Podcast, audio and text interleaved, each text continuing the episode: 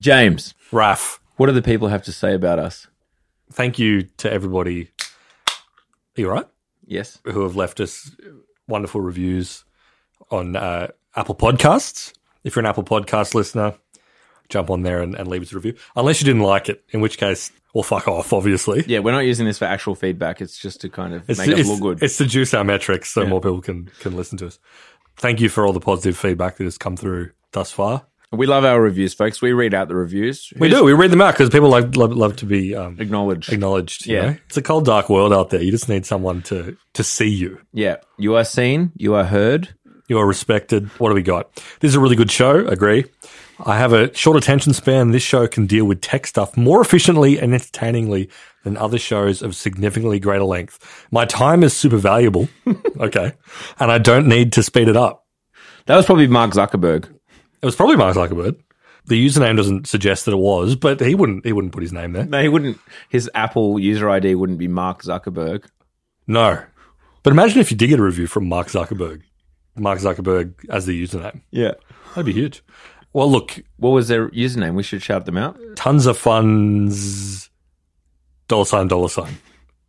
Thank you for the review, Zuckerberg.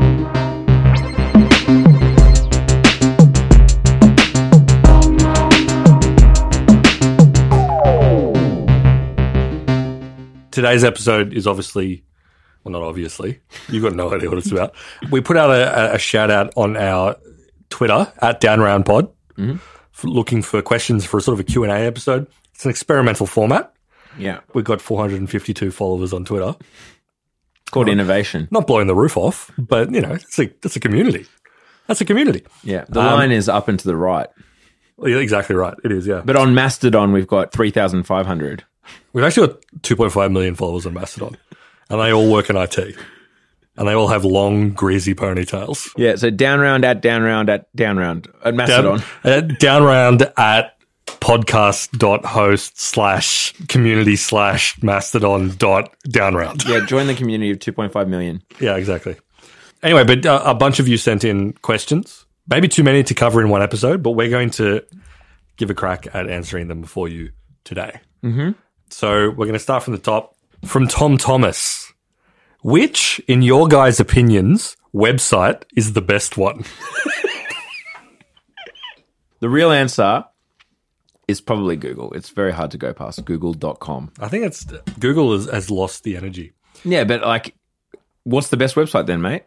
Um, you know that one, QWOP? No. it was kind of like a flash game where you were playing like an athlete running on a athletic track. Yeah. Yeah. Yeah. and you had yeah. like you had like the fuck and you had to control it with the QWOP. I drew, like you had to con- kind of control its knees and Yeah. feet, and had to get a kind of a rhythm going up. But Correct, it basically yeah. fell over backwards every time. That's right. To me, that was sort of like Pinnacle? pinnacle of the internet. But that was that was like Flash game, right? Yeah, it was like New Ground Zero. And that's now been nuked though from the internet. No one supports Flash anymore because it also just was able to install just Trojans on your computer. Well, I mean, like, well, I mean, that was obviously right, but you know, there was no cultural moment like the Flash game era. yeah, Newgrounds. slime volleyball. There was like a million games where you could like kill Osama bin Laden in various ways. Yeah, yeah.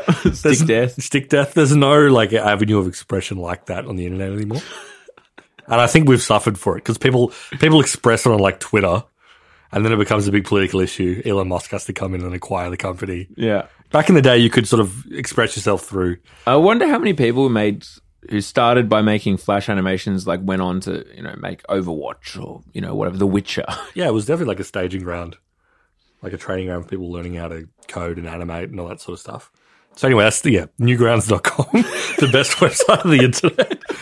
All right, great. Oh, look, this flows really well. The next question is from wait underscore underscore underscore underscore what? Musk, billionaire 4D chess playing techno savant, or apartheid old money backed founder, cum culture warrior? Mm. Cum culture warrior.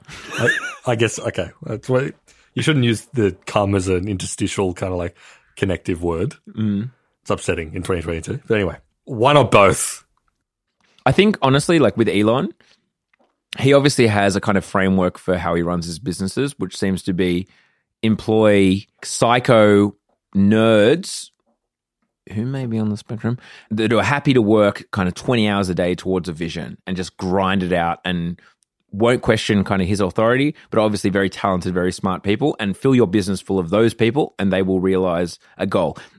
I say this with the caveat that we all know Elon didn't come up with the ideas for any of his businesses. He comes in early and then claims it's his and makes the actual founders sign NDAs that ensure that they say that it's his. But that's what seems to be his playbook, right? It's like you just stack your business with just like super hardworking nerds who are very talented at what they do. Yeah. Because at the end of the day, it's not the easiest thing in the world to make a company that builds rockets. Building rockets, Tough. famously, We, we've given it a crack.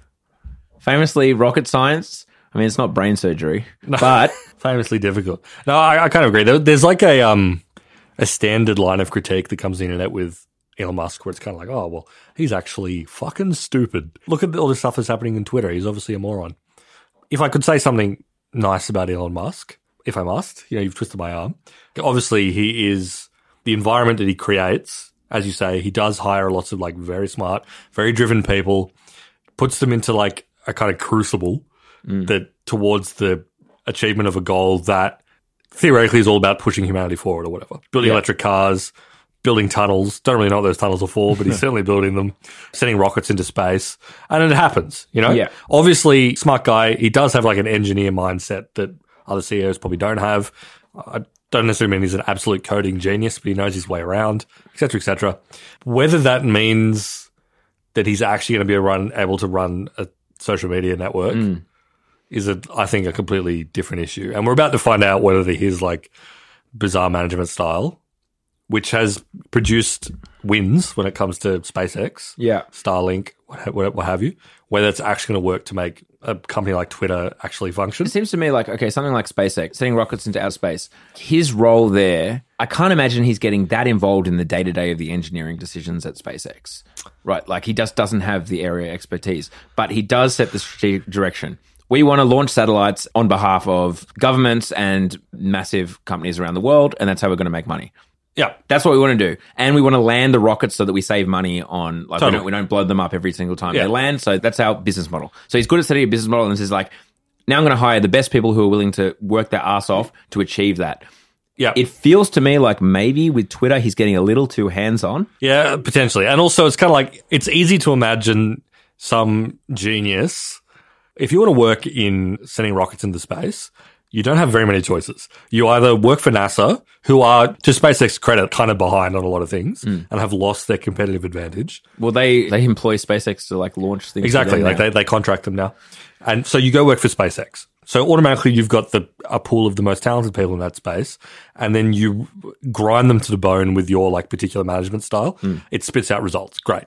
With something like Twitter, I can't imagine that like sure there are going to be some like Elon fanatics who love his vibe, think his memes are really funny. Uh, Horrifying thought. Yeah, or on those like HB one like working visas where they actually have to keep working at Twitter or else they Yeah. get they get deported. But in terms of like attracting top tier talent, if your pitch is like you get to make another fucking video platform, another social network, another place for you to sort of like waste your time arguing with people, it's not really quite as bold a vision as sending rockets into space, electrifying the world's car, Yeah, yeah. car fleet. Anyway, It's also like you get to iterate on Twitter as opposed to a Build- brand new build- business build that's going to change the anyway, world. so we'll see how it plays out. But Elon, my opinion, I don't think he seems that smart with regards to individual decisions and his ideas and his humor. But that management style seems, you have to admit, it's gotten some results. Whether it happens with Twitter, hmm, time will tell. Totally. Hope that answers your question. And if not, um, you can fuck off, I guess. Um, Oh, but also, yes, obviously, Elon, yeah, had money to begin with. They all do. That That is what it is. And the apartheid emeralds. I don't know. I haven't, I haven't really looked too deep into how true that is, but it does sound funny. So, um, avian term from avian term. Do you think the tech downturn is a phenomenon we'll be talking about in a year, or is it completely transitory? That's a very, very good question. Yeah. I think, my personal opinion, I think the tech boom of the past, let's say, decade, a bit more than a decade, kind of started with a lot of the the Facebook era of companies Yeah. that emerged around like 2006, 2007, 2008. Keep in mind, this is a boom that happened after the dot com crash. Yeah. So dot com crash happened in the late 90s. A lot of companies got burned. There were a few survivors. Obviously, Amazon was a survivor of that. Google was a survivor of that. Then there was kind of a lull. Nothing really happened in tech for you know half a decade, as though everyone was still kind of licking their wounds. Yeah. we are living in Yahoo was the, the biggest platform at the yeah. time. How- How's that looking right now? Well, it wasn't a platform, I suppose, is the issue. It was the biggest brand and Yeah, AOL, but that never really touched it here. Yeah. So the boom that kind of went from the Facebook era all the way through kind of like the Uber era, the Airbnb era, all these kind of SaaS companies, the massive explosion of like smartphone technology, et cetera, et cetera, et cetera. That is like the period that we've lived in since like 2000 and, as I said, 2006 up until kind of now. Hmm. I think that period is over. That boom is over. Obviously, we're in a period now where it's like less free money, less easy money. Companies are not getting capitalized and funded nearly as easily. We've talked about it over and over again on the podcast. Now companies have to be like, well, it's not good enough to accumulate 100 million users if you're paying 100 bucks to encourage those users to use their platform. You need to make money and all of that. So I think that we're about to see like a bunch of different companies get wiped out, a bunch of different sectors potentially. But as for how long it goes or what the new kind of phase looks like or what powers it, and that, this is like what a lot of these companies are trying to figure out. Mark Zuckerberg's making a bet the, the next boom is going to be the metaverse and people Yeah. hanging out with their friends in the metaverse. You know, I guess to an extent, Elon Musk is making a bet on what social media might look like in the future. Yeah. Crypto folk, etc. obviously, the crypto, they were like, this is what the next boom is. Looking a little bit shaky now after FTX and so on. I don't know how long the winter is going to go, but I think in a year we will think of whatever comes next as being the next thing. Yeah, I whereas mean- this period is over. it's a Minsky cycle. Like these things are cyclical. And Facebook and Google to a certain extent, but Facebook is really the poster child for okay, we start a business. It made no money at first. Like it had no ads, it had nothing. Like I remember when ads were brought to Facebook. Right? Yep. And it was pump money at something that is going to be successful one day. And it was. Like if you invested early in Facebook, you are fantastically wealthy. The best bet you could ever make. And that kind of set the blueprint. And, you know, obviously things like Google were kind of similar starting with a couple of guys in a garage creating a product that goes huge within a decade and makes you fantastically wealthy if you invested in it when it was valued at $10 million. But that was applied to basically every single business that was started, every SaaS business, every these businesses were able to keep losing money and Amazon is kind of to blame for this when they went public. So they're on the stock market and they're still losing money, and investors on the public markets are still happy to pump money into buying their shares because they know that one day they're going to be fantastically wealthy. Yeah, that zeitgeist is kind of done, but all it takes is another couple of businesses to come out of the ashes of what's happening right now, which is like, oh, okay, we're in the consolidation period. You have to be like a real business. You have to make money. You have to return money to shareholders in the form of profits. For a couple of high growth companies to come out of it and everyone be like, fuck, I missed out. Yeah. I missed out on that high growth company and us to have an even more insane Yeah. boom time. Yeah. And, and like I would caution, like at the end of 2001 or whatever, after the dot com, I'm sure everyone was like, we're never going to do that again. And then we did. Yeah. Every SaaS company, every fintech company in Totally. the world got just pumped money into it who didn't have unit economics. They didn't have a sustainable business model, but we did it again. Yeah. And crypto happened and we did it again. Yeah. And all of these sophisticated investors got burnt. So Yeah. I wouldn't underestimate people No, totally. to do it again in 10 years' time, you know? The one difference that I find really interesting about now, as compared to the last crash, or whatever, is like how insanely interconnected culture generally is with the fortunes of tech companies. Culture is like led by what tech companies do. We experience culture entirely through like Apple's smartphones and on different platforms or whatever. Basically, the best way to express it is this very funny tweet that I saw the other day from a user on Twitter, Drew Austin. What if you discovered that your whole personality depended on low interest rates? Fuck. anyway, that's um. So it'd be interesting to see how like what the reverberations are because I think the convergence of like culture and technology is so different to what it was after the last crash. So we'll see what happens. Yeah, but we always feel like we're living in like the most special moment in the Well, I do, and I'm also the main character. I'm like the hero of history. and now is the most important point. Correct, ever. yes. It's different. Right now is different. It's different. It's yeah, exactly. No one's ever experienced the way life the way I have. All right, next, Kristen Johnson. Interested in hearing both of your personal interests and opinions of crypto from the heady days of the 2017 bull run compared to today? It's a good question. What's your answer, Raf? So I was pretty into crypto because I think I've told this story on Down Round before. I originally purchased uh, Bitcoin with Satoshi's vision in mind, insofar as I saw Bitcoin as a means of buying and selling goods, a replacement for cash, What sort of goods? Drugs off the dark web. Okay, yeah. Bitcoin was so cheap at the time that a few years later, during the bull run, I was like, whoa, whoa, what's going on here? And I was like, this is sick. I'm making money. like, but as like I kind of got more into it, I realized quite quickly that the way to make money in this space is some random coin that promises a lot and delivers very little. You want to buy that, it gets massively hyped and you sell it and nothing ever eventuates and it's a hype game and basically these things are like an absurd speculative asset. Yeah. And I was lucky enough to sell my crypto kind of at the top of the last bull run, which was, you know, Bitcoin was 21K in AUD. That was obviously very early compared to what it got to 80K or something like that. Yeah. During that period, I realized this is all bullshit. and um, a good product needs to have a use case and needs to provide people with some value and that value can't just be some like ethereal concept of custody over your own money or Yeah, whatever. That's my opinion is that it Yeah. doesn't have a use case. It's really user unfriendly. I was like abstractly interested in like Bitcoin stuff from like the early days in the sense of like, oh, this is like an interesting thing that's happening. I was never, I never really bought into the whole like cypherpunk. We're building stateless money. Mm. The original kind of like libertarian kind of digital gold bug understanding of it was never like super appealing to me. Mm. But, you know, I traced it along probably around the time of kind of like 2017, that era, I got into crypto on the on a very very casual basis in the same way that other people would like get on Sportsbet to bet on AFL games. Yeah. Like you know, it was like low tier gambling for me. yeah, exactly. Exactly, and you know, I made a little bit of money, nothing super exciting, probably you know less than I would if I'd been betting on the doggies, to be honest. But you know, it was kind of there when the Web three period came around, which was sort of like early pandemic NFTs.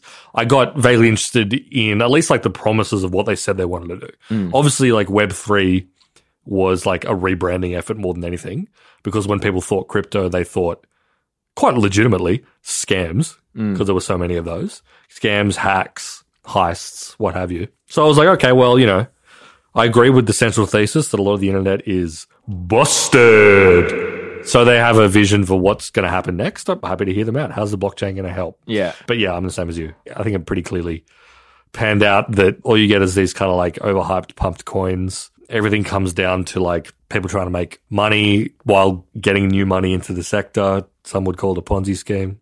Yeah. And when you look at it, what problems does it actually solve? Yeah. And I think that was the other thing. Like, as I got more and more into product and as I got older and we're trying to find businesses that solved certain problems that we have, it became abundantly clear that blockchain doesn't solve any of them. Basically, there is a more efficient way to do basically anything that the blockchain does without using a blockchain. Yeah. My general stance now is like pretty obviously like relatively negative, but I'm kind of like, look, if it's going to do it stuff, like just show me the money. Show me a product that works, that actually makes sense, is the, the average person could use it. It doesn't involve bizarre, you know, magic tricks with wallets and interfacing with DeFi protocols, like the sort of thing where here's the black pill for crypto. I'll put it right now. Yeah.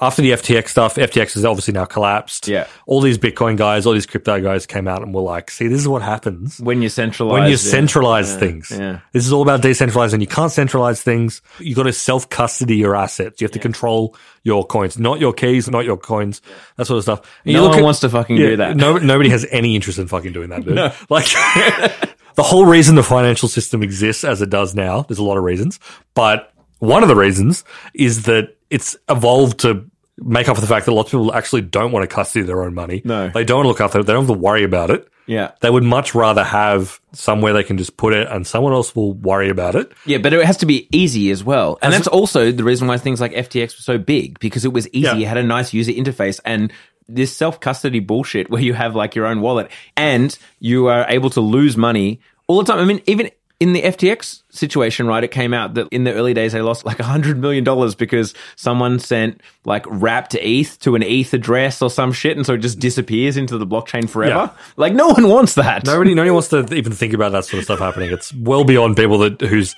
life is like going to their job and coming home and like playing Xbox and going to sleep. Like, which is, I think, like seventy five percent of the planet. So, I mean, like, my general thinking of it is like, you know, if you can't account for that and you genuinely think people are going to actually self custody their assets, you are you're laughing. You're Yeah. joking. You're joking yourself. No one's going to do it for philosophical reasons. No. But yeah, give me a use case. Give me a good use case, and I'm into it. I like the idea that me and you, trustless, we can like trustlessly send things and It's it's, great. verified with no central authority. But if it's going to cost money, time, it's completely confusing and high risk. then I'm not going to fucking do it. No, totally. Again, if it works in developing nations, amazing. I feel like El Salvador has shown that that is still not quite up to spec. Anyway, um, we've gone on for too long. Thank you for your question.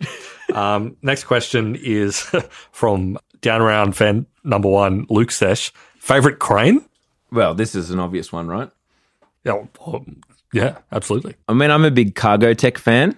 I like the Kalmar E1 squared, right? This is like the crane for taking your big shipping containers off the boats, placing them on the docks. So that's obvious. I mean, you know, any Finnish company in the crane space, I'm into. Great. Does that, does that answer your question, Matt? Next question, Josh. Why would a rational adult go to a university in Australia in 2022 for a non professional degree? It's a bit outside of the down round area of expertise. I certainly wouldn't, we're not career advisors. I wouldn't presume to tell anyone. But my thoughts to get on the beers with people that you like and Yeah. then owe $40,000 for doing so. It's a good time to dick around and meet people who'll give you money down the line. Yeah. The harsh truth. Yeah, totally. That's unfortunately the way our society works. Yeah. From Alex Tate, keen to hear more about Israel being the startup nation. James touched on the abundance of unicorns there in a recent episode. Hmm. I did. Yes, I mentioned it in the context of shitting on Europe. More unicorns out of Israel than the rest of Europe. And the rest than of EU, Europe. Not including Not UK. including Great Britain. Correct. Israel has like a massive density of startups. They've got like over 100 unicorns, I believe. I think that's the, the, the figure. Yeah, there's, there's a bunch of reasons for that. Huge amount of government support.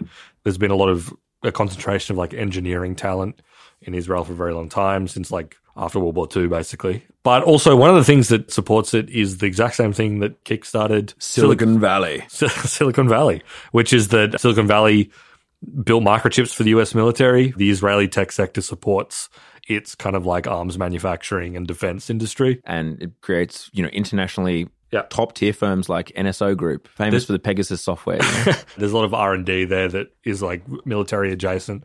You can Google this as something called the Unit 8200. This sounds like a conspiracy theory, and I want to make incredibly clear I'm not going Kanye mode, but.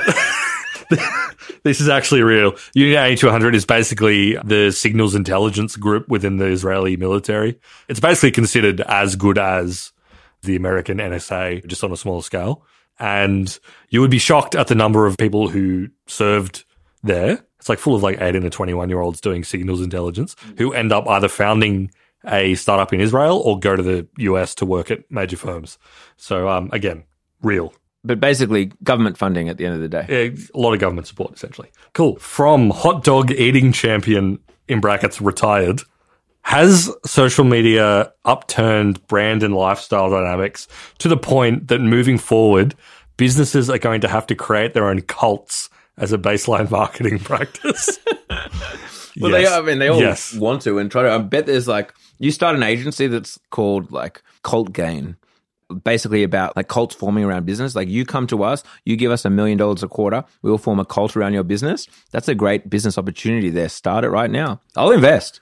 Coca Cola will give you $20 million for that. I mean, more broadly in marketing now, marketing has evolved where like the whole cycle now has moved from this funnel of awareness to like completing the purchase that you have this flywheel where you create brand evangelists. So it basically has got to that point where at least marketing firms and I guess marketing influencers will tell you that, yeah, you want to create evangelists for your brand, people who love the brand so much. The, the funnel doesn't stop at purchase, it continues after purchase. So you're turning your purchases into evangelists. So yeah, sure. Yeah. The other dynamic on the internet, one of the, the great powerful fucking like psychic force of the internet is like fandom. Mm. And uh, you can definitely see that kind of leaking out into like brand fandom. Whereas it, Tesla, obviously. yeah, totally. Exactly. There, obviously, Apple has traded on this forever. Mm. There are like massive Apple fanboys. Um, Tesla definitely does it. Well, some- to the point where, as a business model, like it is undeniable that Tesla's market cap, i.e., their share price, what percentages of that is just through this evangelism of the Tesla brand? So oh, by people who don't own Teslas but just love Elon, they love Tesla so much. Yep. it's got to be at least half. those same people like buying the stock because they love the brand so much. Exactly. And your job as a CEO and a board is shareholder returns. So if it's actually more beneficial for your brand to like create these brand ambassadors, this cult like behavior around your brand than it is to produce like a good that people Yeah. want to buy, then it's your job in America. It's the law that you need to pursue that. It's like, yeah, well, it's, it's the joke, which is also true, which is that Tesla's actual product is not its cars, but its stock price. The same dynamic played out with like the GameStop stuff. Obviously, that had lots of like weird freaks piling in because they were like thought it was going to take down the system or whatever. But there were a lot of people that like became fans of fucking GameStop as a brand. Mm. And I feel like it does, it all sort of like radiates out from this idea of fandom. And a hundred percent companies like Disney and Marvel and whatever, when they're advertising their films, are playing off and profiting from the notion that there are like hateful fans out there who Disney gets a lot of mileage out of like people being racist or, or offensive to like the stars of their films and then pushing back on it and like leveraging their fan base to fight back against those kind of people. Yeah. That becomes like that's definitely part of like the marketing plan and like the understanding of their their launches. Yes, Um, provocation is a revolutionary tactic, as Trotsky once said. And they obviously play into it. But some may say, maybe on a different podcast, not on like a tech business podcast, that the destruction of kind of our communal and social bonds has led to people identifying with brands as a replacement for community. I would never say that. I would never say that. It's definitely for another podcast. But anyway, I hope that was hopefully that was helpful. um, from user Henry on the computer. Hello, Henry. Do you reckon he's just listening at a laptop? Oh, he's on the edge of his seat. Did anything come from the news bargaining laws? Was it really just a way for Murdoch to get money from Facebook and Google, or has it helped smaller Aussie news operations at all? I mean, yes, the the cynical view that it was, it was a way for like news corporation to sort of eke out money from um, Facebook and Google, and that's definitely what was to a certain level. It's not really where the initial impulse came from. It was actually the ACCC for our American listeners. It's the Australian Consumer Protection Bureau trying to like protect Australian businesses from the uh, encroachment of like American tech firms. It did play out as basically just like a handout to the major companies.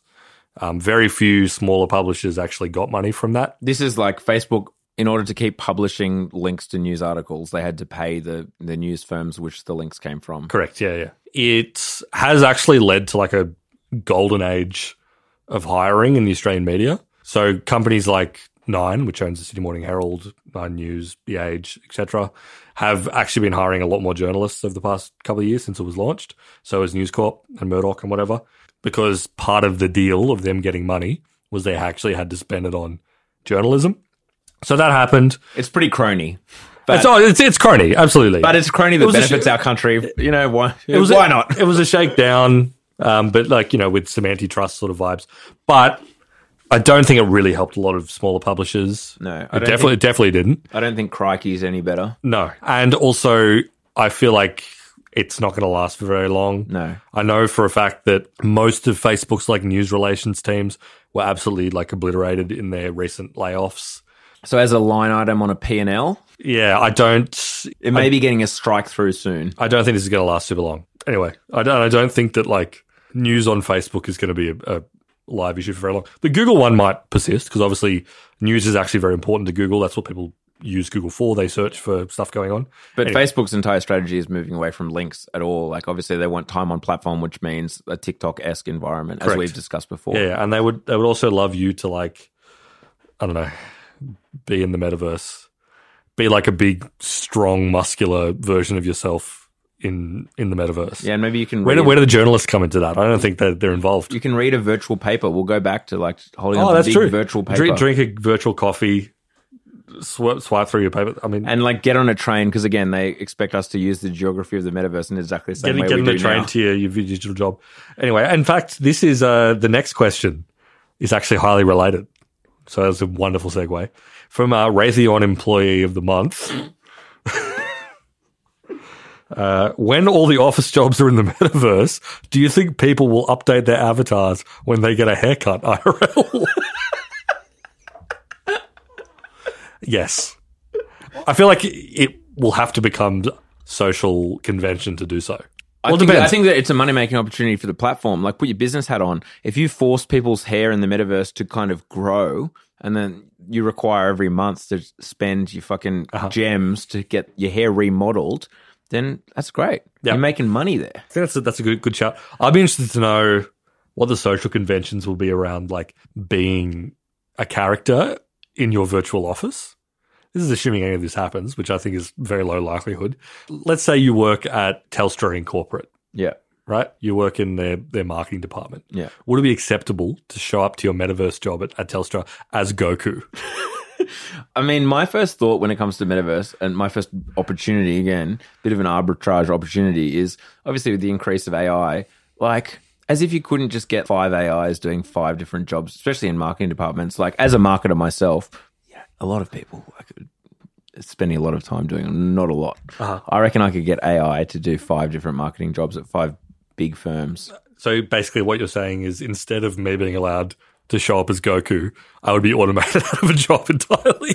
No, no, I'm not saying you would. I think enterprising individuals would just AI themselves. Oh, right, okay, and send themselves in. into meetings and whatnot as Goku. Why not? That's just- And it's okay. like Well, there you go. quirky James, you know. Quirky James. That's the question I was asking. All right, but anyway, total answer absolutely. Um, from Andrew James, Elden Ring or God of War Ragnarok? That's a James question. Uh, Elden Ring. Come on, let's be honest here. That game sounds excruciating. Oh, I, I, I loved it. In fact, I think I we had that episode about Google Stadia the other week, and you're like, "What's the last game you finished?" And I, I completely froze. It would have been Elden Ring. I think it's, it's still probably the last game that I actually finished. I played a few things since, but anyway, it was it was amazing. Moving on. uh, from Holden Blood Feast. Are the big four partners that sell work on Neom actually entirely mercenary, or do they convince themselves it's actually somehow good for the world? A great question. yes, they are entirely mercenary. I'm sure there are look, lots of smart people work at the at the big four consulting firms. I'm The sure big four. We should we should uh, EY, PwC, Deloitte, and McKinsey, Yeah, KPMG, uh, management consultants that come in say like I'm a business, right? I sell toothpaste, and I need to innovate. I need to innovate. How do we grow? How do we grow faster?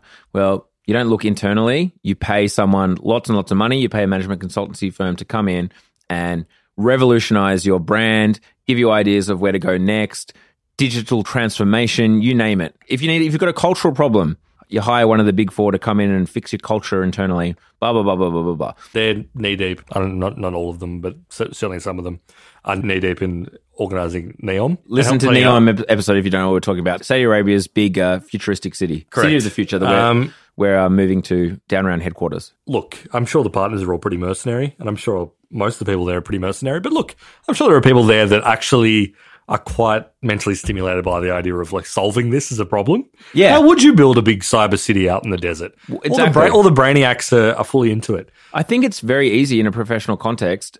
And I've been adjacent to certain things. And also, I've gotten, like, my head's gotten involved in certain projects that, like, looking back on, were probably not that important or beneficial to anyone. But it's very easy when you're just given a problem to get highly invested in solving the problem without considering your greater impact or value. Like, most jobs, for the most part, are any, jo- are any jobs important? Are any jobs important? Is this podcast important? Why are we pod- here? I mean, this podcast is vital. What am I doing? This podcast is vital, but other jobs like, I don't know, farmer, bricklayer, nurse, Crane operator. these are extraneous. Podcasters are the lifeblood of global culture, and everyone else sort of just works to support them. Cool. Uh, from Liam, what happens to all the fringe Twitter knockoffs now that Trump is unbanned? Uh, they probably wither on the vine and die. I think that was going to happen anyway.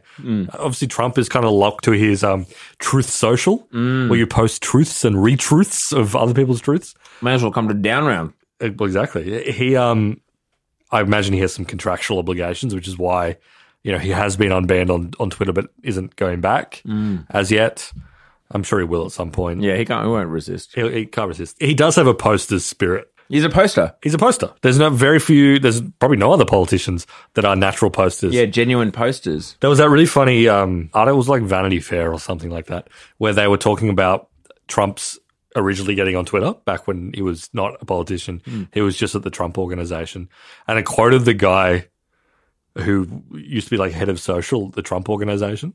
And they used to run Trump's Twitter account and they gave him they gave him the login or whatever while they were kind of tweeting for him. Then one day they looked at the Twitter feed and saw that Trump had like done a tweet by himself. And they were like, it was like watching like the Velociraptors in Jurassic Park open a door.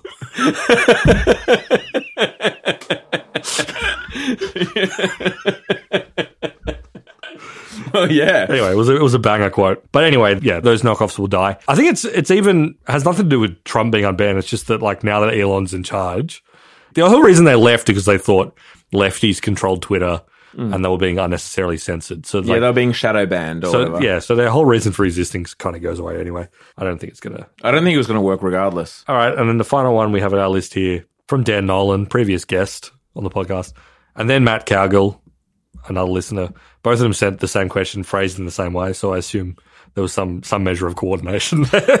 um, Some bullshit afoot. yeah, yeah, yeah. What's your opinion on the new online safety codes? I don't really want to get into this, but it's basically like the forthcoming legislation here in Australia in an effort to protect people online.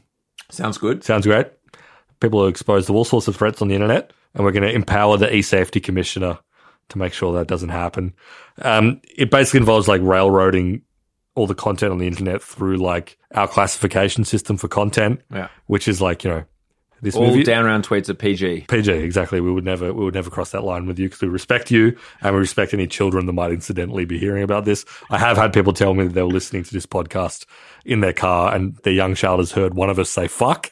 Um, very sorry about that. But Maybe the- also, like, that's what have you done to your children to make them enjoy in a car ride, like you listening to a business tech podcast? Yeah, exactly. Something has gone seriously wrong in that that parental relationship.